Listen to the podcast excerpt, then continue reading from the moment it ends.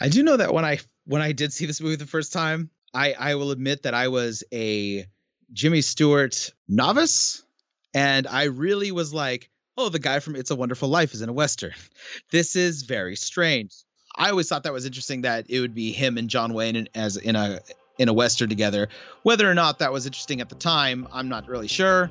This is like, especially I think, very peak John Wayne. That whole strong, silent action, man of action. That uh, you know, that Clint Eastwood type. That's all that is kind of you know, this is kind of the beginnings, not the beginnings, but this is the like the apex mountain of of uh, of John Wayne's type.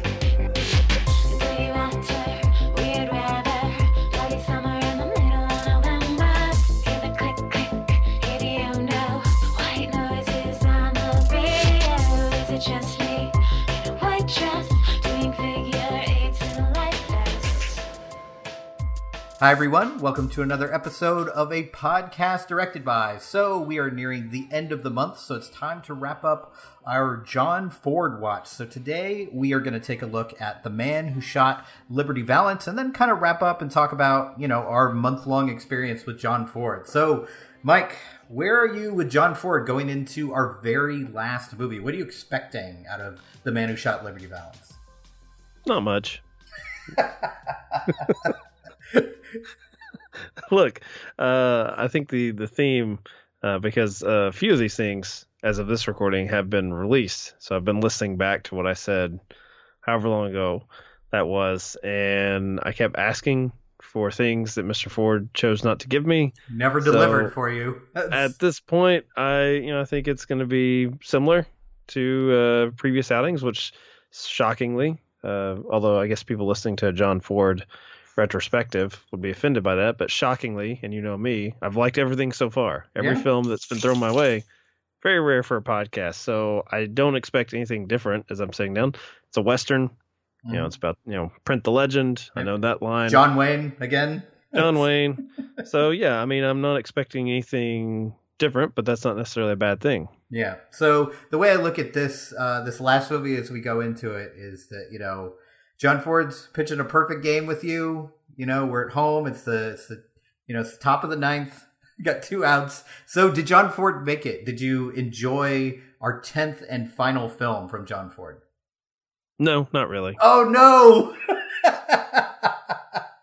who's the, I can't remember. Uh, I guess this is probably a good thing. The, uh, the uh, umpire that blew the uh, perfect game for the the Tigers. Oh, I actually right. can't remember the uh, pitcher's name either. So uh, actually, Joyce. Is it yeah. Joyce? I, I think it was the umpire. Right. Yeah. Which Jim is always Joyce, a bad sign. If yep. you remember the umpire's name, something has gone terribly wrong. It's true. Um, it's got Jimmy Stewart.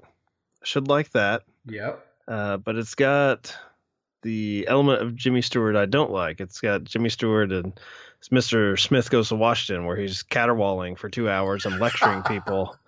Um, don't like that. Uh, some of the uh, comedic stylings of the time from character actors are very broad here. Hmm. So we have the, I don't know, the sheriff, the town marshal, who you know doesn't really do too much. Yeah, played uh, by Andy most... Devine, who is a John Ford uh, actor, has been used before. He was also in Stagecoach. So we have a uh, newspaperman, a muckraker, and he likes to drink. And I guess I like my drunk from the Informer or the Quiet Man. I you know I like a a big like sort of chucklehead of a mm-hmm. drunk. Like you also like the drunk in Stagecoach as well.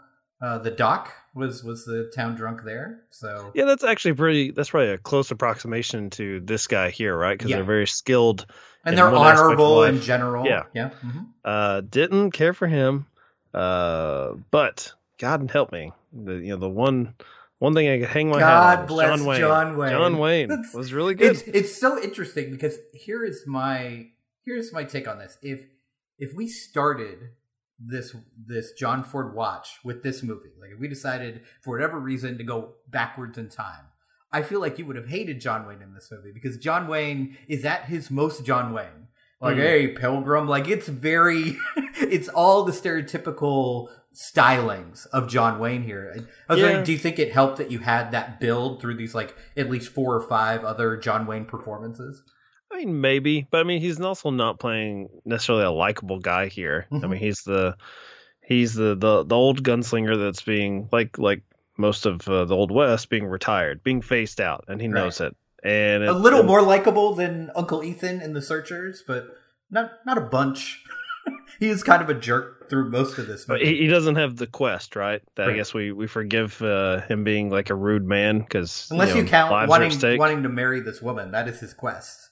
You know, even before she admits to having any feelings for him whatsoever, he's building in addition to his house for this woman. You think you'd want to, you know, you want to gauge. Uh, does she like me before I start spending thousands of dollars in this period of time to build an addition to the house for her? That seems like a little much. Well, it worked in uh, what was it, the Ryan Gosling Rachel McAdams movie? Yeah, the this Notebook. is the Notebook. This is not. I've not seen the Notebook. I'm just aware because I've I've heard this. This has been like you know vomited back on me as far as like oh my goodness what he did for her in that movie, and I'm just like that sounds sounds really foolhardy. You know that's like nowadays if you like actually called someone on the phone, they're like you're overstepping. Why Right. did you like call me? So this you know that doesn't play. At least Wayne had the decency just to take it down quickly. by burning it down. Yes, angry Um, and drunk and fire. Just a great mix for John. Yeah. Wayne. This this was shockingly my the, only one that I had issues with, other than going back to the first ten minutes of the Informer. I thought we were in for a rough month. Uh, you may be onto something as far as this one being last. Where I'm like, yeah, I've- okay. There's been other stuff like My Darling Clementine, which just kind of shocked me and how much I enjoyed it. Uh, whereas this one, I, look, I love the ending. The ending's great, right? But I kind of already Yes. knew the ending. Like this is even without having seen it. This is like such a such a famous sort of like seat at the table of cinema that it's like I know we're gonna get to this cool. It still looks great. Love the way it's shot. Love the way it's staged. Um, but you know that uh, one of the biggest things that uh, is a pet peeve on my part with movies are obnoxious villains that we just know are going to be obnoxious for two hours and no one really does anything about it until we get to like the third act and then it's like okay finally enough of lee marvin's horse shit well, I think uh, I think one, you're right. He is like that for the entire movie. I think it's a very smart decision from a screenwriting and a directing perspective that he's I think got like three major scenes. He's not there for giant portions of this movie. Most of this talked movie, about a lot Yeah, I mean, he's this constant presence, but like he, you know, he, of course, he's in the very beginning, and then I think he shows up for. Oh yeah, he shows up uh, at at the restaurant, and then for the the voting. Uh, and that's pretty much it. That's the only times he's in this movie. Uh, but everyone's always talking about essentially like this guy's he's a badass. He's terrifying. No one can stop him except maybe John Wayne's character. But he's like he can't be bothered. Like he's like yeah, he didn't do anything to me. So uh, you know, let him run wild. I don't kind care. of tries to like poke the bear a little bit to Yes. like get like i guess to keep it like honorable where it's like he's got to draw his weapon first but right. you know there's having seen you know the searchers and uh, even going back to my darling clementine it just seems like uh those worlds were, were sort of built to show that really death could come at any time or or even like she wore a yellow ribbon had that more of that Mm. threat so we're like talking about this guy and i'm thinking good lord if he comes in and just beats someone to within an inch of their life what's to stop somebody on the street or at a poker game just shooting them in the back of the head like you know that I- i couldn't really get past that Mm. uh, element of it. And it was interesting, like reading some of the, I don't know if it was in the New Yorker when this came out, where that was like the chief criticism. I'm like, well, some things are timeless. There's, you know, people like me, they're like, Someone don't just buy shoot it. this guy. I Like, buy it. Let's just end this. Yeah. Which, uh, when we talked about Stagecoach, you know, I think that's that was Ford's response to like, you know, why didn't they just shoot the horses? He's like, because then there's no movie. Well, Right. same thing here. Then Same. there's no movie. There's no the man who shot Liberty Valance is some chucklehead walking down the street who really just is like, you talk too much. bam. Which is probably how it would go in Yeah, in yeah, yeah. real life for sure. Um, I I really like this movie. Uh, I like it a lot. I don't uh, I don't think it's it's probably not as good. It's, it's maybe the fourth best western on the out of the movies that we've watched, but it's still very good. Like I think John Ford, when it comes to westerns, like the man knew what he was doing. He's really good at it. Um, but I do think the message of this movie is a little jumbled. Uh, it's it starts out with kind of like Jimmy Stewart's character, of course, essentially gets mugged and beaten half to death, and then he's dragged back to this town. And his whole idea is like, you know, I'm a lawyer. Um, I don't have a gun.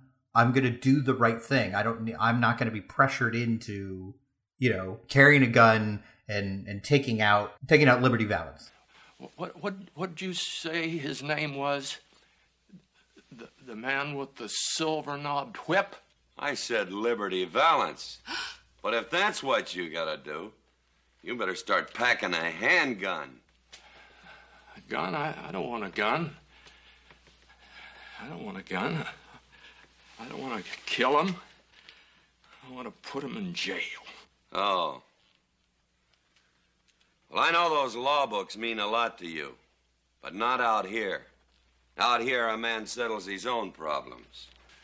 No, but do do you know what you're saying to me? You know, you're, you're saying just exactly what Liberty Valance said. But then the movie kind of travels this weird, twisty road where all of a sudden he's like, he, you know, it happened one too many times and now he's out practicing. Uh, he's got a gun and he's practicing his aim and doing terribly.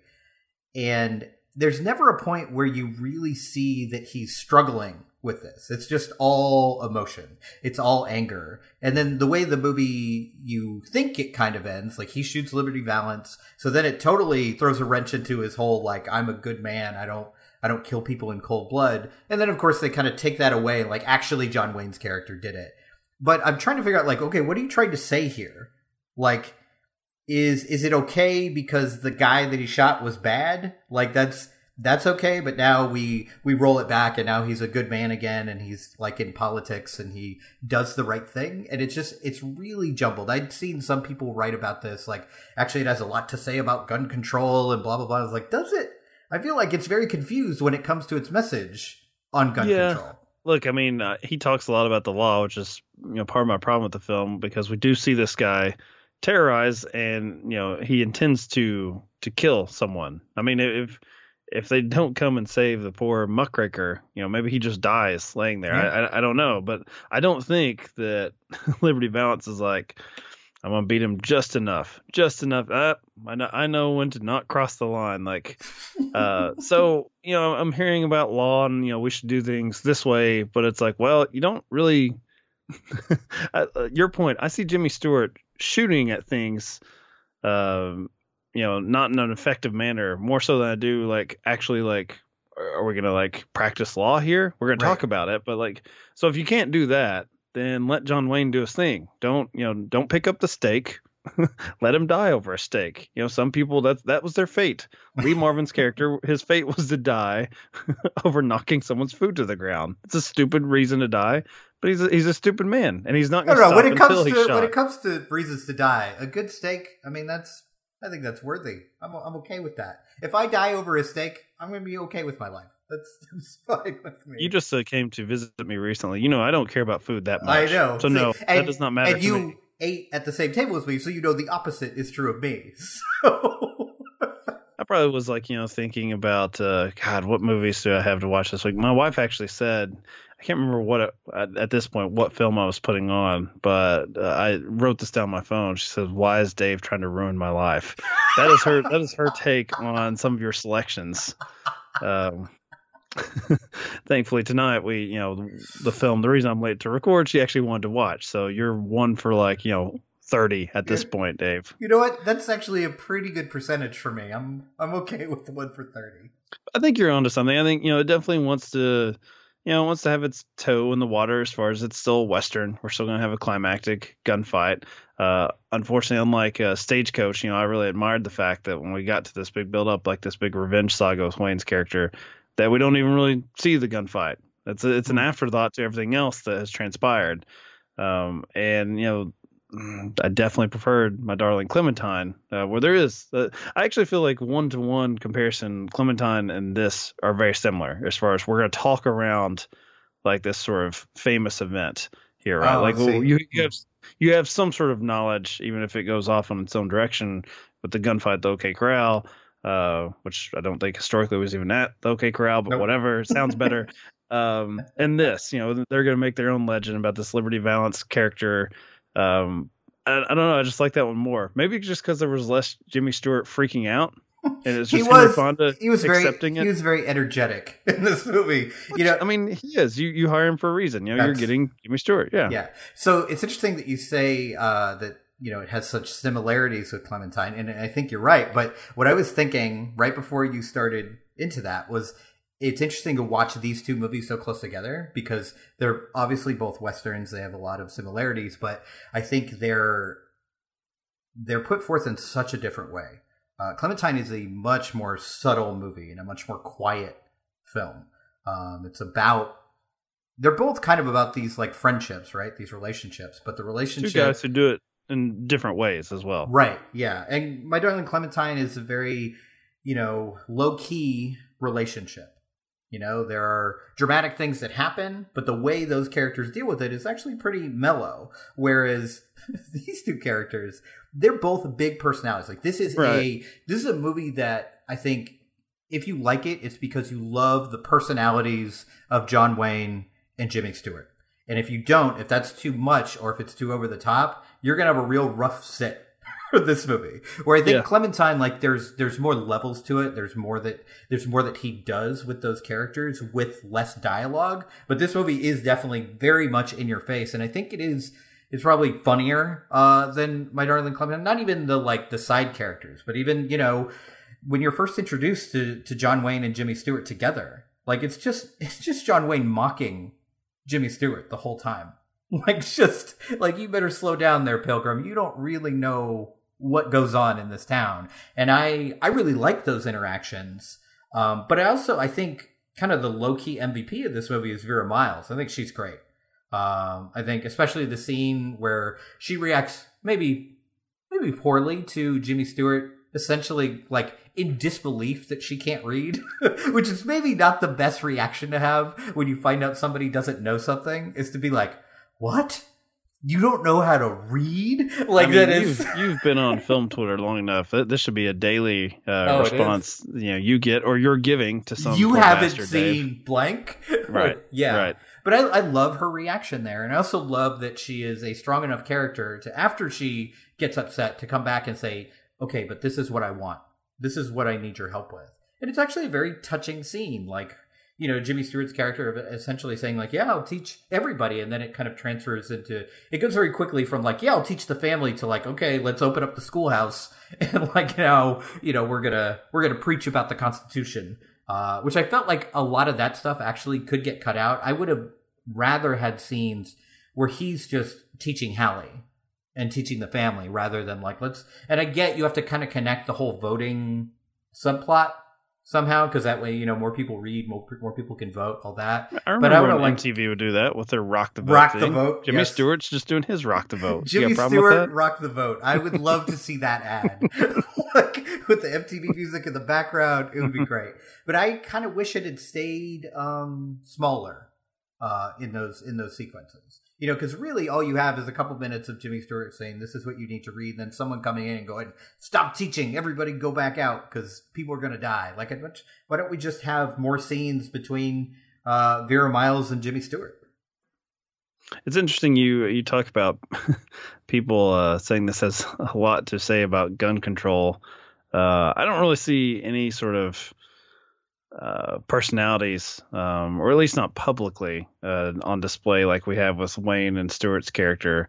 Um, it's interesting that Jimmy Stewart's character is Ransom Ransom Stoddard. It's a which is- name. That sounds like that sounds like a name that you know John Wayne should have. Like Yeah, not Ransom the, like, Stoddard. Like, it's- somewhat pacifist dude. That's like, you know, Would you go see that book. lawyer? Like, unless you were like trying to sue somebody, Ransom Stoddard, attorney at law, like that. I mean, uh, you know, he, he might have been like a, a lawyer on like a, a Larry David program or something like Yes, Curb Your Enthusiasm yeah. or Seinfeld or something. Um, but you have two people that jaw at each other. They really disagree on how to go about shaping the small portion of the world that they inhabit with each other. But there's, I mean, there seems to be a respect from both of them because in that there's a sequence where uh, Ransom tries to to basically bring in the Wayne character of Tom uh, into how to do it by the book. Like you know, he should be our representative. He knows you know he knows this place, he knows this town, has a good heart, good man. And of course, you know Wayne being Wayne, he's like, Nope. no, please uh, don't bring me in because I still want to be able to shoot people. Like that would get in the way of me killing other people. Um, that you know, I don't see that very often today. Like you were, I mean, we see that. This will date the program probably a little bit, but you know, you have, um, you know, it was previously the Republicans uh, the last time around, and now it's the Democrats when they're trying to take back the White House. Uh, you're, you know, you're you're seeing them out for blood with each other and putting on a grand show about. Uh, anyone that disagrees with them is a fucking idiot, and they, you know they don't have your best interests at heart. As opposed to saying like, well, both people probably do, and both of us are closer than we want to let on. Uh, mine is just slightly askew. Now, Right. granted, if there was someone taking the stage during these debates that was like, um, maybe I shouldn't be president because I still like to shoot people, you know, that would unfortunately probably put them in the White House. yeah, probably. There'd be a landslide victory Right. at this point. Yeah, I mean, I think my only my only other complaint, other than kind of like that, you know, that muddled message, is the you know scenes near the end where you know it's kind of the political campaigning sequences, which are fine on their own, but they feel like they're out of a different movie. It does feel very much like you know, Mr. Smith goes to Washington. Like We're it- it waiting for the like- shootout. We know Yeah. the shootout's coming. We Right. And That's the title of the film. Yeah, uh, and it it's interesting. It's an interesting choice. I don't quite know how I feel about it yet. The the idea that okay, the the movie is called The Man Who Shot Liberty Valance. Like, do we really need a continuation after that moment? Do we do we really need a lot of wrap up? Do we need the scene with you know Jimmy Stewart and his wife on the on the train being like, I think we should move back home? Like, I would have been fine with the movie ending uh, right with like the kind of wrap up where you know you have that famous line of like you know you publish the legend Mhm. like that's a great line that would be a great closing line to a movie and i feel like if the movie ends right there it it's a little bit better to me Hmm. than it was it does feel like it just kind of extends I mean, I see what you're saying, but I kind of liked it because it, it goes back to the you know the flashback within the flashback where Wayne's like, "No, you idiot! I'm the one that did it. You couldn't do it. Like you can you can live your life with a clean conscience that you're not you know you're not a murderer and." But instead, especially with that ending, what he has to do is he has to live with being famous for being a murderer. Mhm. Like he has to he has to take all of the the good that's come his way, and at that point in his life, he you know there's a certain bitterness to knowing that Mhm. everything all the good he's done has been built not only on a lie but on being something that he despises. Right. And I don't know, I kind of liked I liked that little element of it. You know, yeah Ford, you know, he still made a fucking terrible movie. You know, he finally you know finally missed with me. No, um, 90% is not bad 9 out of 10 that's pretty you good know, and I, I didn't dislike it, but I Right. I was surprised that this was the most muted response I had of all the ones we've selected because this, even though I had not seen it, uh, having an idea of the ending and sort of what it's about, its theme, so I was like, oh, that's a layup, that's an easy one, and yeah, they just uh, a little little down here. So yeah, I'll, I can't give any director a perfect score. Definitely not John Ford because he didn't seem like the nicest of dudes, so he's not getting it. he gets punished for that Yeah. It, it makes you wonder, like, just in terms of you and watching Jimmy Stewart as as a performer. Um, correct me if I'm wrong. It feels like you are much more in the camp of kind of dark Jimmy Stewart, right? The the version that Hitchcock gives us. I mean, you, you are a fan of It's a Wonderful Life, so I'll give you that. But like Mhm. you, you weren't a fan of his performance here, although it's like you know what you're getting in a Jimmy Mhm. Stewart performance, and kind of had slightly negative things about to say about Mr. Smith Goes to Washington. So you just Mhm. more in the camp of like, I don't, I don't like Jimmy Stewart as like the the pinnacle, the the guy we're looking up to. I like him as like Mm. having shades. Yeah, I mean, my, probably honestly, my favorite movie of all time is Rear Window. Uh, as far as one that I watch most often just for pure pleasure. So, it, with your weird system that we're gonna get to in this very episode of like you know, you know, best masterpiece favorite. Uh, Rear Window would probably be my favorite movie, just because I'm always in the mood to watch Rear Window. Uh, so yeah, it's kind of strange. I wouldn't say that's a dark, you know, version of the character. Well, he's, he's kind of a jerk. I mean, it's like look Yeah, at how gonna he treats his girl. Like he's not great. the uh the ideal man by any No. stretch. So uh Anyone yeah, who maybe, says no to Grace Kelly, I'm like, you're kind of a jerk. Like that's really well, you're suspect is what you are. Yes. You're you're a strange person. So yeah, not to be trusted. Yes, absolutely. All right, so uh, to kind of wrap this up, Um, so just in general, what are your thoughts on John Ford? And now, now that you've seen a bunch of his movies, what do you think of when you think of a John Ford movie? So we can kind of move eventually towards this kind of masterpiece discussion. Like what Hmm. what screams John Ford to you? Uh, I think he he probably tried to shoehorn in humor more than I would have expected uh, with these titles and Yeah. with the scenarios. Even in something like they were they were expendable. That surprised me Uh, too. That was yeah, not. I was uh, like, oh, you're kind of Yeah, kind of goofy. you go with that title and that you know that setting uh, during wartime. I'm expecting uh, you know Dunkirk, which I don't remember any laughs in Dunkirk. Which nope, nope. Not a lot of dialogue though, so not a lot of room for chuckles in you Dunkirk. could you know you could do some pratfalls or something on that beach. You know, there's a lot of running. Running on sand doesn't really work real well. Yeah, plenty of opportunities. Off a dock or something. I don't know. You know, there's there was Have- opportunities Have there. Kenneth. Branagh just walk off a dock in the middle of a very dramatic speech? Sure. Uh, he, I don't think he can handle it. Uh, you know, he would still do it in some sort of theatrical way, some sort of dramatic way. True. Um, that that that was surprising to me how much he sort of leaned into it. Uh, I guess probably most effectively and knowingly was something like The Quiet Man, uh, as far as like we are doing a a, a rom com. You know, we were doing his version of romantic comedy. Um, yeah, the, and this the other stuff isn't surprising. Like his, um, I don't know. Would you say visual style? Like I, I don't know. I, when I say that, you, I'm usually thinking of someone that's a a little more wink, wink, a little more knowing. Mhm. Uh, but there, there's such a sense of confidence, and it's like no, like the story had to be told this way. like it almost is like there's nothing showy about it. It's just like, look, you idiot. Like why wouldn't we? frame it this way like you know through the, This through is the how it's doorway done. again you know the, this is how a character enters the scene and exits the scene so um I probably was surprised at how much I found it entertaining, to be honest, because I Hmm. thought coming into this, okay, we're going to be very Homework. respectful, and yeah, like you know, this is one of the greats, but uh, does any of this stuff like, you know, still still entertain? Um, Right. But during his time period, he was probably just making he was.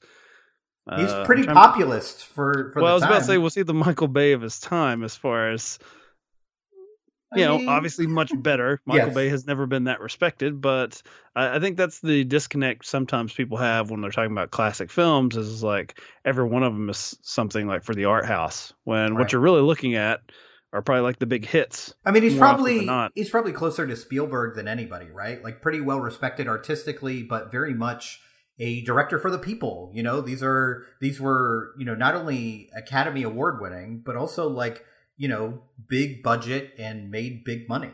Like so, probably if you're going to compare him to somebody relatively relatively modern, he's probably he's probably more like a Spielberg than he is like a like a Scorsese, especially later in his career, is you know drifted more towards the art house. Like I can't think of any of the movies we watch. It's interesting, even though there are, many of his movies are on the Criterion Collection. I don't see these as art house. Like even his very best movies. Like if you talk about you know the respective movies like Stagecoach, um, like they're not hard to understand. They're pretty straightforward, and they're he doesn't use a lot of tricks. Like he's not. Uh, there's not other than these like kind of big valley shots that he has there's not a lot of moments where you're like oh that's a john ford shot um, i think he does um, a lot more with shadow than i expected there's a lot of really beautiful shots whether you're talking about the very beginnings of the informer um, or um, or the the kind of his, the probably the most, most famous shot of his career at the end of the searchers um, or that or the actual gunfight at the OK Corral uh, in My Darling Clementine. Like he has very clever use of light in his films, which is something that I guess I didn't expect because I had a certain a certain thought in my head about westerns how they're just very direct and it's like all right we have the good guy and the bad guy and then we have the gunfight the good guy gets the girl like okay this is fine but not really my thing but there's a lot more subtlety to his work than i thought there would be Well, I'm, I'm glad you came around to given that it was my idea and I was just like the whole time Billy Wilder, Billy Wilder. Like I, I think uh, it's was interesting that both of us were prepared to dislike this month, even though I suggested it. I, it did feel like, well, I've never seen any of these movies, so I guess I better let's just rip off the band aid. Let's do John Ford early on. But I really enjoyed these movies. any uh, new listeners you have because I know you're out there. You're you're you've hit the social media trail. You know, Trying. trying to bring in some people. I'll let them in. That that's how I feel about every month podcasting with you. Like, Fair. let's just get this over with. Let's just let's just do this. Um, no, I I enjoyed it a, a lot more than I thought I would. Um, I still I still think you could watch one or two of these and probably have a pretty good sense on if you're gonna like Ford's work or not. Yeah. I, I don't I don't think there are too many outliers as far as like no no no okay here's here's the the oddball you know like you you think of someone like the Coen brothers Right. and you're like you know do you like Raising Arizona do you like No Country for Old Men there's some similarities as far as how Sure. they frame things but if you like one it's easy to understand if you don't like the other All right, so Mike, to review, we watched The Informer, Stagecoach, Grapes of Wrath, How Green Was My Valley, They Were Expendable, My Darling Clementine, She Wore a Yellow Ribbon, The Quiet Man, The Searchers, and The Man Who Shot Liberty Valance. So, of those 10 movies, what is your favorite John Ford movie? Hmm. That one that's hard because uh because of your your stupid way that you're uh framing this. Um this one, you know, only had one that I was sort of in that, you know, sort of ho hum response to. Um but I'm not gonna be the oddball and pick the informer for anything because I did struggle a few times during those first ten minutes. So okay, what do you want me to start with? Your favorite. Just your favorite. Most enjoyable. most enjoyable. Um, I'm gonna have a toss up here between, uh, I guess, the two most comedic uh, entries in this this list that you've presented to our poor listeners here. Uh, and I'm gonna favor "She Wore a Yellow Ribbon" over uh, "The Quiet Man," uh, probably because, well, there's uh, less, and I'll leave this to you on how you've, you know, present yourself. But I do remember on that episode of The Quiet Man, you really, really liked the stick that was, you know, presented to Mr. Wayne to beat his wife with. I can't go with that one. Not in 2019. I don't think that's what I said, but okay. I'm go pretty ahead. sure. Go to the tape. You know, you you edit these. You know, cut cut in that clip there. We'll see. Let the listeners judge. Uh, or you could tell them just to re-download that episode. get those numbers up. there it is. So uh, she wore a yellow ribbon. Um, Wayne's playing, you know, he's playing older than what he was, which is kind of strange, I think, for us because I'm always thinking of him as an old man. Like, but so they, they put kind of the same thing with Jimmy Stewart and uh, the man who shot Liberty Valance, where we like, hey, bring out the the spray paint for his hair, like you know, let's get it glistening in uh, old age, like silver. Um, but it's um, it's got its comedy its action, but Wayne actually gets to emote a little bit, and he's not bulletproof. He's dealing with defeat, and this time it's a little more entertaining than they were expendable because it's just that two days till retirement sort of trope that probably wasn't a trope at the time. Yeah. Um, overall, I found it the most enjoyable. And if you'd asked me at the start, um, I don't think I ever told you this, but I like when I looked at the list, I was like, "She wore a yellow ribbon. Do we really need to do that one?" Like I was I had the same was- reaction. So that was. I I, think that was the last one I picked, where I was like, I guess that one. I've heard of it. Why not? So you're welcome, I guess. like, since that was your favorite of the what ten. was the uh what was the what was cut off here? Just to, I think for our listeners. uh, was is Rio Bravo John Ford? no. No. Um, I know Seven Women was the last film, I think, and we talked about that just like how he finished his career, but I don't remember if there was something else that was on the on the list that didn't make the cut. Yeah, I feel like it was. I feel like it was another western, like a like a soul, straight up western. Whereas like Sure Yellow Ribbon is western, but it you know it's got the kind of cavalry angle, so it's a little bit different. Uh, Because um, How the West Was Won followed uh, The Man Who Shot Liberty Valance, right? yeah, I think maybe that was the other Okay. one that we almost did. Yeah, that's another very highly thought of, so that makes sense. Um, in terms of my favorite, I hate that you have pigeonholed me this way because now I just want to disagree with you. But my favorite John Ford movie is The Quiet Man. You hate Uh, women. You know, we, we, we snuck Sofia Coppola in there the first month, but uh, that you know, you, you want to go back to the old times, the old uh, Irish way apparently, of courtship. apparently. Um, we we talked about this on that episode, uh, but I, I just feel like the comedy works a lot better in that movie uh, than it does, I think, in any John Ford movie. Like I think he really hit that balance. I think the love story really works. I think the comedy with the townspeople works. Uh, and I, I just think, uh, and the, the fight scene was entertaining. You know, the drinking was good. Like I just, I, it's a movie that I actually went back and I was, as I was editing, listening to that episode, I was like, you know, I want to watch The Quiet Man again. That's a fun movie. I like that a lot. I think I was putting I- in, I, I was putting was- in clips, so it was like, oh yeah, this is a good time. I was happy that I actually spent five bucks on iTunes for it when it was on sale, and now I'm kicking myself because I know She Wore Yellow Ribbon was on sale. Um, Wait till it get, wait till it gets to three bucks for She Wore. I don't think it happens. I, I think they only do that Yeah. with like some Lion, Lionsgate stuff. They don't own the rights to any uh, Ford material, do they? Uh, that would surprise me if that were the case. I don't think he would approve of that. No, definitely not. All these hipsters out here, no.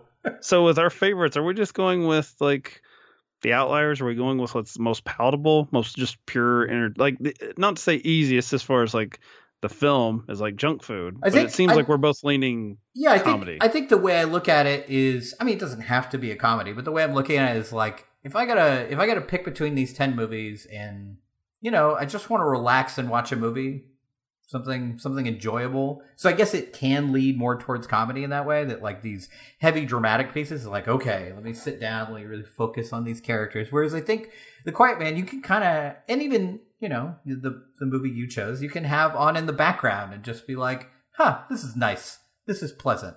Um, but I don't know. Some people's favorites are very dramatic movies. Uh, but you know, for me, I definitely will probably lean towards, like you said, something simpler, more palatable, uh, something that's not you know trying to make you cry, not trying to make you think too much about you know gun control or whatever else is going on in these movies. You know, it's just a nice movie to put on. That's that's Notice what I how I avoided you know anything about the uh, the the enemy, and she wore a yellow, yellow ribbon. You did. I noticed that. I'm not getting into any sort of social issues there. I just you know I like that John Wayne's retiring and he's he's dealing with it. That's Yeah. it. So, Mike, what is John Ford's best movie out of these ten? best i this is the, the one that i sort of like you know splitting hairs here. The the best to me is my darling clementine uh, which could be my favorite as far as the one i would like to revisit again. But i think that he sort of distilled down like a lot of the previous highs which i don't think you'd be wrong to say like you know stagecoach or grapes of wrath some people might go for that uh, oscar bait claptrap with how green was my valley I don't think many Um, people would, just because like uh, it, beat, it beat one of the best movies ever. So Meh. fuck that movie. Like that is I usually mean- the response. Spoiler, I think the one that uh, will get like no mentions and from either one of us is probably they were they were expendable. I don't see that one coming out. Well, you know, John Ford probably appreciates that because he didn't like that movie either. So I think I'm here to tell him okay the man who shot Liberty Valance worse than they were expendable, much worse.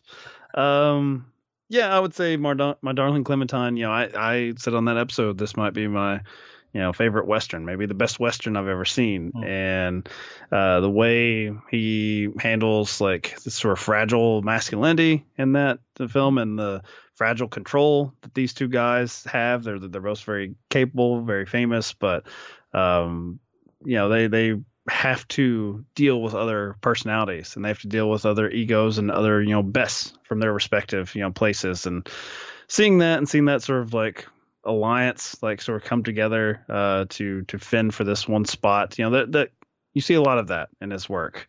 Like you see it going back to stagecoach as far as these people like thrown together to like deal with this problem like their own survival. Um but he also really really focused on the small town life. And so I guess for me, I'm not going with the the best picture winner, the Citizen Kane Destroyer, or Grapes of Wrath, which I think is probably equally famous uh, as a novel. Yep. Um, I'm going with uh, My Darling Clementine just because it takes this story that I should be tired of, you know, especially post Tombstone. That should be it. Uh, sorry, Kevin Costner. And I, th- I think it just gives me like the best version of it. So I, I think that would be the best. Yeah. That's a good choice. My choice is very boring. Uh, my choice is Stagecoach. Uh, and I See, I tried. I tried to like uh, box you out by just throwing those. Like No, no. some people would say stagecoach. You're goddamn you know. right. Some people would. uh, I think it's. I mean, it's almost a perfect movie. I don't usually like to use terms like that because it's so subjective anyway. But I feel like I, everything you said about my darling Clementine is absolutely correct. But what I think Stagecoach does better is it's dealing with more characters that don't get as much screen time, but I think you still understand all of them, and I think that is a monumental achievement. Uh, the fact that you're bringing it's it's very much like in a lot of ways like kind of a road movie. Like you've got all these people from different walks of life all smashed together, and them trying to kind of figure out how to work together with one another. Uh, and I think it might be strangely the most effective romance uh, that that Ford created out of these ten movies.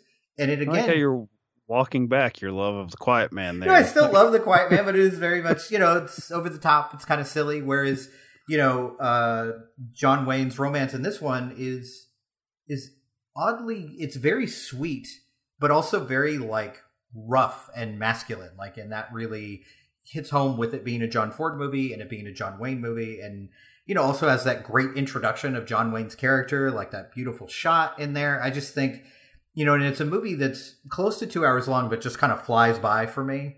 Uh, and I just I absolutely love it. And the action sequences which you talked about at, at length on, on that episode are especially for the time fantastic.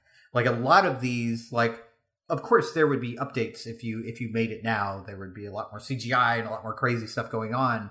But i think it feels pretty modern actually those chase sequences i think they really work they would even work now. So to well me you have a sense of space. You know where everyone is in relation to one another which i don't know god if you that. forbid. God forbid we would know what's movie. going on in an action film.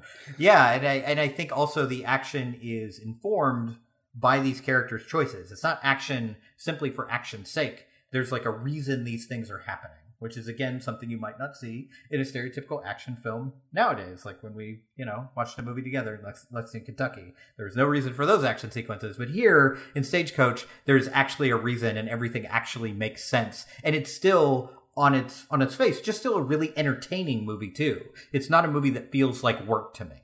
Uh, okay, so your favorite uh, abusing women, the best uh, horrible racism. Yeah, uh, the Native Americans as uh, what did you frame it as? Oh yeah, as natural disasters. That's that's how you put it. So, Mike, what is John Ford's masterpiece? If you could show someone one John Ford movie and be like, "This is John Ford in a nutshell, right here. This is what you're going to get out of a John Ford movie." Which of these ten would you force them, Clockwork Orange style, to sit and watch? Stagecoach. I think um, it's it's not easy on this one because the last time uh, with Sofia Coppola, I felt with Virgin Suicides. I'm like, okay, I think she, you know, kind of goes off the beaten path a little bit here. But if you want to set someone down, like under our definition masterpiece, as far as like to give you the best sense of this person, as far as you know, what makes a Ford movie a Ford movie or a Coppola a Coppola. Uh, I thought it was easier here. You know, you could say Searchers, I guess, because I think a lot of people would have that in their mind already, Sure. as far as that's Mhm. what a John Ford film is. Uh, I would even, you know, The Man Who Shot Liberty Valance. I think same thing, even though it was, you know, his much lesser work on this podcast. Um, My Darling Clementine as well. Uh, if you want to go How Green Was My Valley, Grapes of Wrath, I understand like all of those really. Really, it's the Quiet Man and She Wore a Yellow Ribbon. Our favorite picks are the ones where I'd be like, I don't know if that fits our No definition. Uh, Too silly, too funny. I think uh, why I would prefer that if I was trying to get someone into John Ford, uh, the Searchers. I think there are some there's some possible dropouts there. Maybe with the way John Oh Wayne yeah, hundred is percent. portrayed. As a matter Uh, of fact, when I first when I first watched uh, that movie for this podcast, I had, you know, I think I think my Letterboxd review is: Can a movie be good and horribly racist? Mm. Yes, and someone, a mutual friend of ours, responded, "Yes, but not that movie." They were very, very anti The Searchers. So that that definitely is a movie that you know it's kind of a, a balancing act there, and for some people, it's not it's not going to make them want to watch more John Ford movies. and I wanted to go with a western, which we have, you know, options here. Um, so that kind of negated like me going with Grapes of Wrath, but uh, you know, we talked about the the action, or at least I did on a previous episode. You had your say right there. Uh, you can just drop in the clips of what I said previously, save us all the time. Trouble punish the listeners as I, I love to do. Um, I guess my main reasoning would be that it shows his interest in people, which um, sometimes to their detriment as far as my liking. Like the supporting cast members get a lot of a lot of run as far as they get a lot of jokes, Mhm. they get a lot of dialogue, but it feels more in tune with the, the actual concept of the film because they're it's a group of people like you know riding together. So I don't feel like oh God Ford's going to like his favorite character actor again, giving him more work. You know, John Ford really was you know the Kevin Smith of his time, just getting his buddies back together. right. They're drinking. Victor on set, McLaglen you know? keeps showing up, like Yeah. just fighting and drinking. Yep. Uh, but yeah, it's your your this great entrance of John Wayne, sort of a great um, you know announcement, I guess, of Ford's talent. Uh, it's got some iconic shots and moments, and it's got that humor I like. It's got the romance. Stagecoach to me just pretty much has everything that I've liked about this month. So that's why if I was sitting someone down saying, "Here's John Ford," it would be Stagecoach for me. Yeah. Um it's interesting when I was thinking about okay, masterpiece, what is what is what screams John Ford? And my first reaction was Stagecoach. That's where I went. And then I thought like, "Oh, does it have does it have enough humor to really scream John Ford?" Because that's something that surprised both of us that there's a lot of a lot of goofy shit when it comes to, it comes have a John stick to beat women with? no. But, but I realized that, like, actually, yeah, there is a, at least a little bit of humor here. You have the Andy Devine character who is, like, you know, who is running the, the actual stagecoach along with the kind of sheriff or whoever's, you know, trying to bring John Wayne to justice at the beginning of this movie. So I think there's just enough to kind of give you a taste of that, of that comedy. Um, and, you know, you brought up this idea of all these kind of character actors and side characters, and there's a lot of that in Stagecoach, but because of the way the movie is framed, where it's like everyone is in one place, to me, it never goes over the top. And I think sometimes that's, for me, where John Ford can go wrong a little bit is he doesn't quite know where that balance is between comedy and drama. And I think Stagecoach is that perfect balance, and it's the perfect choice for for John Ford's masterpiece. I wish there was a surprise here. I wish I was going to go with How Green Was My Valley or The Man Who Shot Liberty Valance, which I also enjoyed. But I really do think if you're going to watch one John Ford movie, it's Stagecoach. because I said so. That's why, right? That's definitely not why I'm probably going to edit that out. Um, so, Mike, you want to you want to tell the people uh, what we're doing next month? Who we're- who we're covering next month? Rape. I said who, not what. You're not wrong. but who? Who's the director that we were covering? I think this, unfortunately, uh, with my uh, very uh, respectful setup there, uh, I think this was my pick, only in the sense that uh, we did another podcast on one of the films, and we are like, you know, this could this work? Because uh, this guy who really likes to show rape in his films. Does he have more of that? Because that's the kind of guys we are, Dave. Um, I don't think that's how so that Mr. conversation went. Because I'm not sure Mr. there was any sexual assault in the movie we covered on your Yes, show. because that was on my podcast. That's how I run things. The one that you edit, we see how it goes. That's right. Um, so, uh, yeah, Mr. Paul Verhoeven uh, will be our first, I guess, international filmmaker. You Yeah. know, we will break down that barrier, and we actually have, even though uh, Dave did not start us off with any of his work from his home country, we do eventually, like the man himself, work our way back to That's right. uh, his, you know, Dutch filmmaking and uh, whatever Elle is French. Is that what? Uh, sure. that- why not? it's in French. That's good enough for me. I don't know where it was filmed. I just assume. Yeah. So uh, this is, you know, a little behind the scenes. This is, you know, the stick versus the carrot.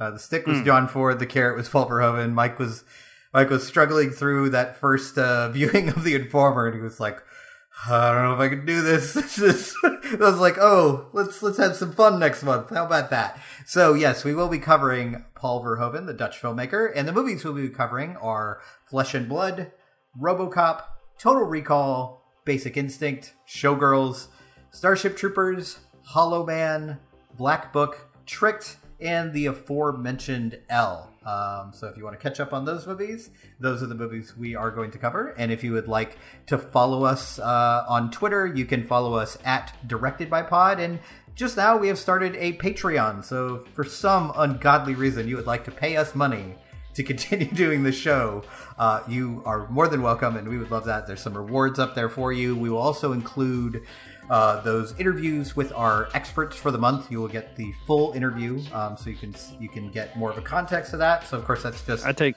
full credit for that. You did. That I'm- was that was your idea. I don't conduct the interviews at all, but I'm like, hey, Dave, Just throw that up there. Maybe someone would like to listen to that. Yes. So if you just look up a podcast directed by on Patreon, you can find us there. Um, so uh, until we talk to you again, please uh, go uh, check up on those Paul Verhoeven movies, and we will talk to you soon.